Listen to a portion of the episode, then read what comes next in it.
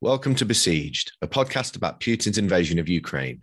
I'm Peter Wazinski, and earlier this week I spoke to Dr. Paul Maddrell, a lecturer in political history and international relations here at Loughborough. I asked Paul what four months of brutal war had taught us about Putin's aims, how Putin's risk taking approach to his invasion had affected his progress, and we also spoke about the possibility of Ukraine going nuclear.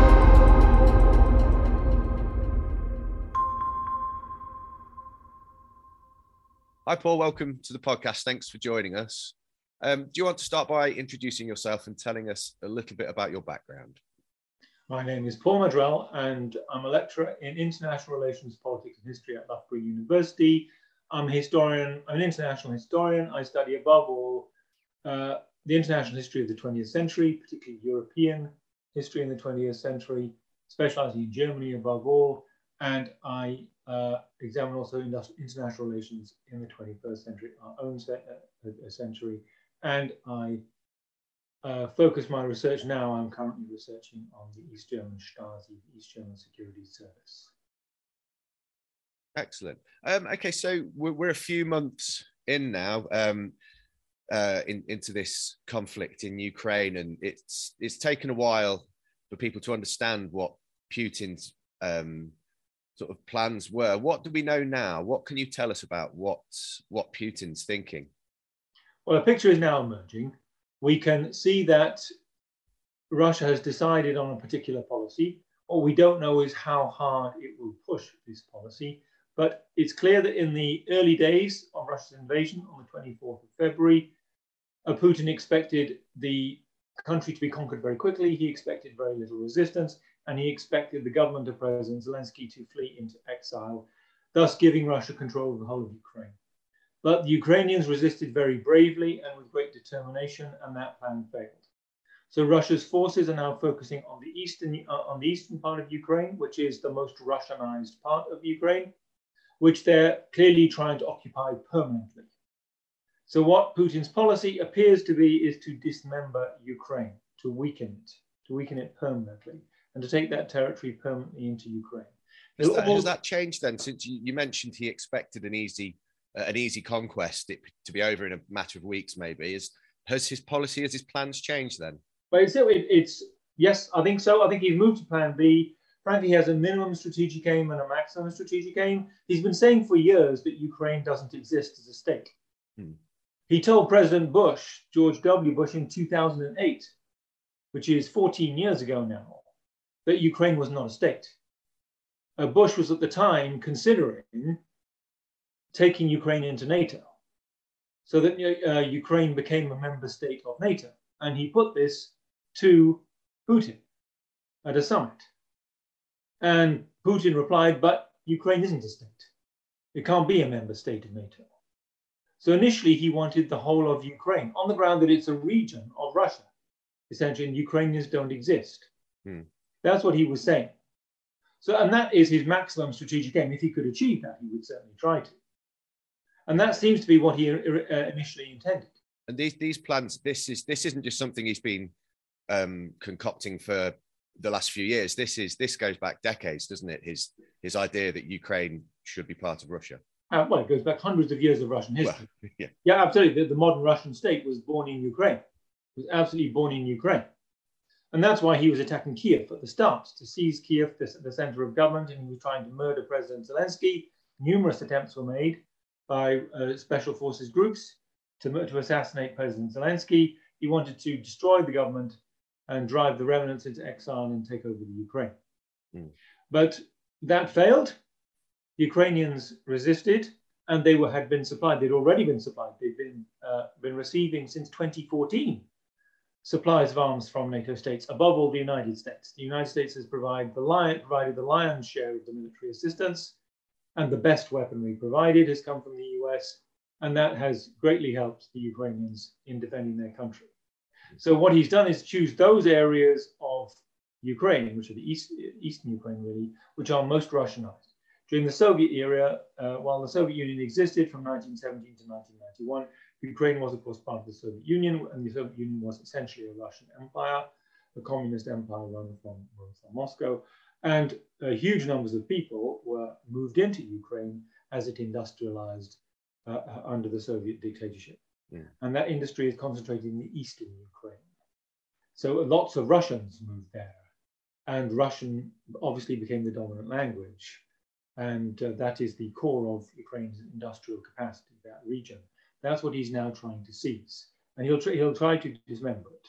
So he's, and that connects with the negotiations which have which have been underway now for a while, but they're obviously not getting anywhere and they won't get anywhere. The reason is both the Russians and the Ukrainians are making demands which to the other side is are unacceptable. So, so we, we know that we know the, the reasons, or we you know we, we think we know the reasons, but what about the methods that he's using? Have, have his methods changed? Um, just recently, um, there was a shopping centre which was hit, really quite brutally hit by a Russian Russian missile attack, um, and his methods have been accused of of being rather brutal. Um, what what does that tell you about the way he's going about the war? Well, he is going about it brutally. This is no more brutal than any other war. No. What did Britain do to Dresden in 1945? It burned it to the ground. You know, what did Britain do to Hamburg in the Second World War? It burned it to the ground. What did Britain do to Berlin in World War II? more than 80% of all the housing stock of Berlin was damaged or destroyed by the Royal Air Force. Know, Britain burned out the middle of Hamburg, and there are great memorials to what the RAF did, which the Germans have preserved. But Putin is not doing anything that Britain and the United States have not themselves done. No, of course. He's going about it in a very brutal fashion, but war is brutal. Total war is brutal. And lots of civilians will die. So um, that's certainly the case. His policy is targeted against civilians to an unusual degree. A lot of what is being said about the brutality of his methods is Western propaganda. What do you expect the West to say? Um, what do you expect NATO to say? Its interests are in conflict with those of Russia. So it's going yeah. to say that. It's absolutely going. Now, there's no doubt that uh, um, Putin is a pitiless and amoral man. He's willing to, to, to murder people. What well, he's there's, done in the accusations of ethnic cleansing as well, isn't there? Well, the, uh, ethnic cleansing, that's a, a claim made by the Ukrainians. It has to be verified. The Ukrainian parliament's representative has informed the United Nations High Commissioner for Refugees that 1.3 million Ukrainians, including 223,000 children, have been forcibly deported to Russia. Well, what that means is that eastern Ukraine is being stripped of anyone who might be disloyal to a new Russian regime, Russian or Russian-backed regime. And that is straightforward ethnic cleansing. That's identical to what happened in Yugoslavia in the 1990s. It's a repeat of the Kosovo War. The reason for the Kosovo War was that Kosovo Albanians were being driven out of Kosovo by the Serbs. It's a repeat of Croatia. The Serbs were driven out of Croatia by the Tudjman reg regime. It's a repeat of Bosnia Herzegovina and the ethnic cleansing that took place there at the hands of Bosnian Serbs and the Srebrenica massacre. It's a repeat of all those things. And the hmm. aim is to give Russia control of the eastern Ukraine. So Putin's methods are brutal to the extent that they are directed against civilians to an unusual degree. He's trying to control the whole of Ukraine, which means he has to get rid of civilians. That makes it different from World War II in World War II, Britain and the United States were trying to defeat Germany. So they weren't that civilians were not their principal aim. But civilians are Putin's, um, they're one of his principal aims. He wants to control that territory. So he is being brutal, but remember, war is always brutal. There's no war that's ever going to be nice. The firepower he's got available to him and, he, and he's certainly using it, heavy artillery and missiles, that is indeed very powerful. And directed against cities, it is doing terrible damage. But it's doing no more damage than the Allied air forces did to all the cities of Western Central Germany uh, in World War II. And where, where's all this? Where's all this leading then? Well, it's going to lead to Russia clearly has basically three aims. One, to dismember Ukraine. It would like to take over the whole of Ukraine, but it'll dismember it, taking eastern and southern Ukraine, which will give it a land count corridor down to Crimea, which is which it's already seized. Two, it wants to weaken Ukraine militarily. That alone, that dismemberment will weaken uh, will weaken Ukraine because Ukraine will lose most of its industrial capacity. If Putin holds on to eastern Ukraine, it's lost most of its industrial economy. So it would be largely agrarian and heavily dependent upon Western states. Two, it wants to, uh, Russia is trying to weaken the military strength of Ukraine to make it less of a, less of a, a, um, a threat to Russia. So what that will mean is when, if, when negotiations reach some kind of agreement, lead to some kind of agreement, Russia will say as a condition of that agreement, as a condition of peace, Ukraine will have to undertake not to join NATO and not to cooperate with NATO. And they may try and go further and say Ukraine will have to promise not to develop nuclear weapons. And Ukraine will have to accept a limit on the size of its armed forces. This is exactly what Russia did to Germany in 1990. Germany had to undertake never to develop nuclear weapons, which it did, and to cap its armed forces at 370,000 troops, which mm. it did. But that makes it a second rate military power. It can't resist Russia. So it may try and do the same. So those are its two major aims with regard to Ukraine. It's got a third aim. Its war is not only against Ukraine, its war is against NATO. Mm-hmm. And it's already said, it's already demanded that NATO undertake that all military infrastructure, which means all forces, all weapon systems, all command and control centers, be withdrawn from every NATO member state which has joined NATO since 1997, which means the whole of Eastern Europe. So all NATO's forces and other military infrastructure would have to be withdrawn from the whole of Eastern Europe. Well, the Eastern Europeans would say NATO is now valueless to us. It's not protecting us. And that would rever essentially reverse the expansion of NATO. So NATO will say no to that because the Eastern mm-hmm. Europeans will demand that it say no. So Putin may get his first objective, which is the dismemberment of Ukraine, though the Ukrainians will fight very hard to prevent much of that. He may get part of his second objective. The Ukrainians may agree not to join NATO. They're very unlikely to agree a cap on their armed forces, because that would invite another war. If they reduce their armed forces to some small figure, Russia would have an incentive to start another war because it could easily defeat Ukraine. They're very unlikely to say that. Indeed, if I were president of Ukraine, I'd strongly be considering developing nuclear weapons. Ukraine had nuclear weapons in the early 1990s when the Soviet Union collapsed. There were nuclear weapons on Ukrainian territory, which became Ukraine's. And Ukraine agreed to give them up to denuclearize Europe and make Europe a safer place. Well, if it had kept those nuclear weapons, Putin would not have invaded hmm. because he would have faced a nuclear attack on his country. So the Ukrainians will be regretting giving up those nuclear weapons. So Zelensky, if he's prevented from joining NATO, may well think the only way forward is to develop nuclear weapons. And that's what he may do. And he, he could even ask the United States to sell him nuclear weapons at a knockdown price. Yeah. You know, uh, that would that, that would be so. He's Putin is unlikely to get his second his, his, his second objective, and of course, again, that represents a massive escalation of the Ukrainian Russian standoff.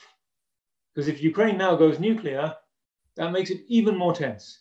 It means you're effectively moving India and Pakistan to Europe and creating a nuclear standoff in Europe between two bitter rivals. So that creates a very dangerous situation. And the third objective, which is to essentially move NATO back, to, to reverse the expansion of NATO, he's very, very unlikely to get. So what this will lead to is a very long confrontation not just Ukraine on the European side, but the whole of NATO and Russia on the other side. So do you think do you think the risks that Putin has taken will be for him worth it, for want of a better phrase, in the long run? Because what he's done, he's um, put his regime at risk, hasn't he? And he's employed a lot of tactics which could have backfired. But do you think he will regard this as being worth it in the future?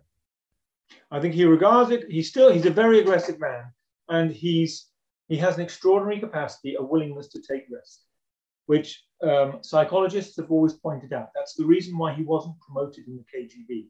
He had the right background, the right education, so he should have written, risen to a high rank in the KGB. but he didn't. He wasn't promoted to any high rank in the KGB. No. The reason was they didn't like his ability, his willingness to take a huge amount of risk. So it's a, very much a feature of his character. Well, he has taken a huge risk here. He will regard himself as having a good chance of coming up off with an acceptable result. He yeah. may get a pledge by Ukraine not to join NATO, and he may seize all or part of eastern and southern Ukraine. And he would say that's okay. But the I doubt that many, I doubt that a lot of people in Russia would agree with him. I think most Russians would disagree. One, he's killing an awful lot of Russians as well as an awful lot of Ukrainians. Yeah. It's, it's, it's even in April, uh, th- there were figures, Russian deaths have been put at 15,000 uh, already, which is more than the Soviet Union lost in the whole of its nine year war in Afghanistan. And it lost in two months. So he, one, a lot of young Russians are dying, and their families will not like that. But going beyond that, what he's going to get is one very long-term sanctions on the Russian economy. It's hard yeah. to see these sanctions coming off. So that will weaken Russia economically. Two, Ukraine will go into the European camp. It'll, it'll now become more European. It may join the EU. That's probably a long-term prospect. Ukraine will certainly arm to resist any future Russian attack. Ukraine will invest in defense for a long time to come. It may even try to develop nuclear weapons, which increases Russia's insecurity, not its security. If he says he's invading Ukraine to make Russia safer, he may, may well make Russia more unsafe because Ukraine may well go nuclear. And if it doesn't join NATO or cooperate with it, it will certainly politically support NATO, not militarily but politically it will support it as part of the European camp. And Finland and Sweden are now joining NATO, or trying to.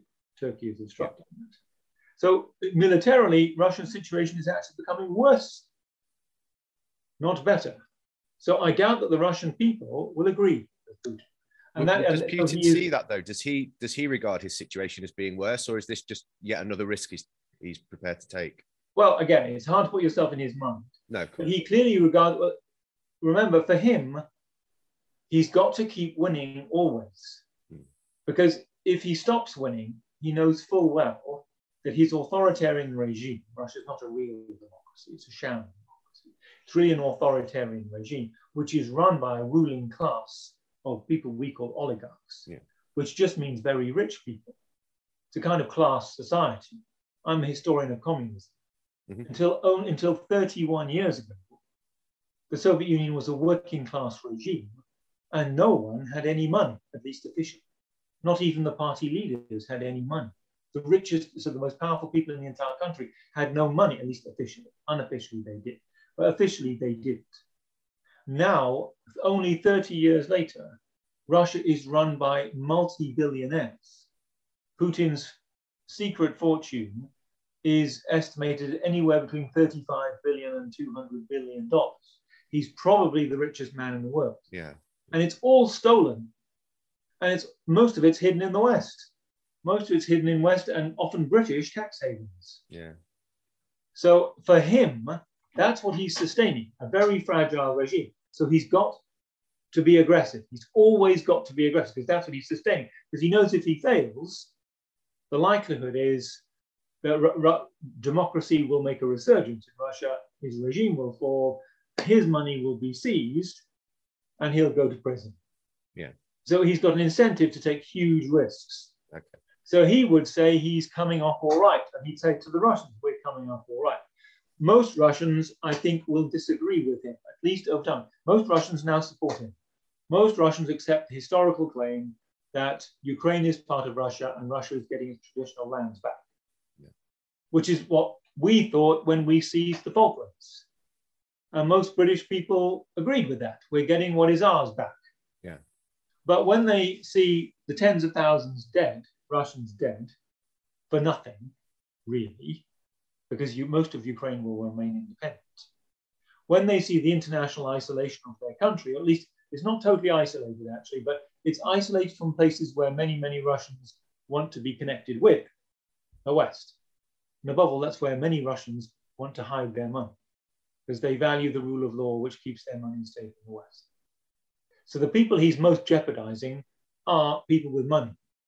But his regime depends upon those people with money. It's an authoritarian system which essentially survives by graft and corruption. So he's alienating his own base, which is why the oligarchs are now being sanctioned. That's yeah. precisely why all the Western states are queuing up to sanction the oligarchs to make clear to him you're supporting Putin and you're stashing your stolen gains with us, or we won't allow you to do that anymore. And that's why the people who've, who allowed that to happen over 30 years are now being strongly criticized. Because that many people say we should have imposed these sanctions decades ago to make clear to the oligarchs that they should not support Putin because he was just too dangerous threatening to us. What, what's the longevity of these sanctions? How long do they last? Because obviously they, there's a lot of very rich people, Putin's inner circle, who can't access funds and they can't trade and there's all these restrictions on them. But you, for them, is it just a waiting game? They're just going to sit it out until eventually these sanctions are lifted and then they go back to normal. That's what they would want to do, or they'll try and move. Well, they'll, they'll try and, such wealth as they have, they'll try and move. They're already doing. So they're piling into the Gulf states because the Gulf states are part of the Western international economy, really, but they're not imposing any sanctions. Of course, yeah. they're not imposing any sanctions because the Gulf states are oil producers and Russia is a huge oil producer. So they're connected by the oil price and their desire to maintain the oil price, which is what maintains the financial viability of the Gulf states, is crucial to them. So they, they have always leaned towards Russia. Even Saudi Arabia, which is a very close ally of the United States, even it is sympathetic to Russia because it wants to reach an agreement with Russia on the oil price. So even the United States cannot rely 100% on Saudi mm. Arabia or on the Gulf states. So they're piling their money into the Gulf states to get it out of the hand, hands of the West, basically, and other places around the world and other available places. But not all of these places are willing to stand up to the West if the West choose, chooses to impose sanctions. So, uh, but that's what they're trying to do. But Russia is caught between a rock and a hard place, which is that on the one hand, if, if they want to find financial stability and safety, they, they, the best place for them to do that is obviously in the West. The alternative is really China. But China will demand a huge political price.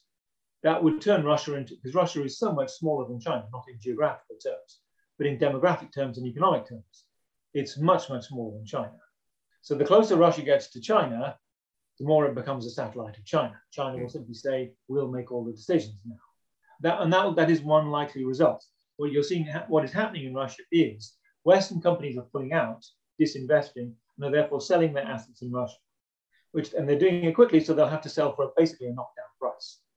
And the likeliest buyer, the country with the money, will be China. Chinese companies will buy these down, uh, will buy these companies' assets for a song. Yeah. But of course, that means that puts Russian industry in the pocket of the Chinese. And the Chinese will treat Russia like a satellite. It's kind of what happened at the end of the Soviet Union when all the all the assets were broken up and sold to the oligarchs. Then, and, and for a song, and yeah. for, for, the second time in 30 years, they're being sold. Russia's assets are being sold uh, for a knockdown price to people who are not loyal to Russia. What the oligarchs immediately did was move all that money into Western tax havens, the British Virgin Islands, Cyprus, you name it, they moved all the money out. You know, Russia has one of the highest rates of capital flight in the world. It, it, they just moved it out, and therefore Russia lost its wealth. Its, its great assets were, its mineral assets were sold off for nothing. Yeah. And all that money and income was moved into, into London, the London property market and, elsewhere. And then that'll happen again. Again, it'll be sold off to the Chinese at a knockdown price. The Chinese will take the profits and move them to Shanghai. So, uh, but that, that'll leave a much weaker Russia, as President Macron told Putin. He's just published the he's just published his last telephone conversation uh, before the war started uh, with Putin.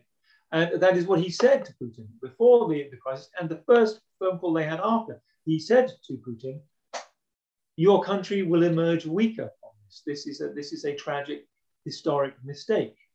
And that is what he meant. You will simply have more enemies at the end of it.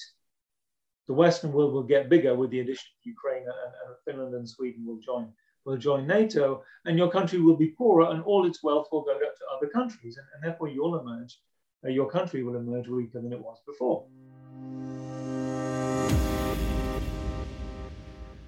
Thank you for listening or watching if you're on YouTube. This show is available on Apple Podcasts, Spotify, and all other platforms. I hope you join us again.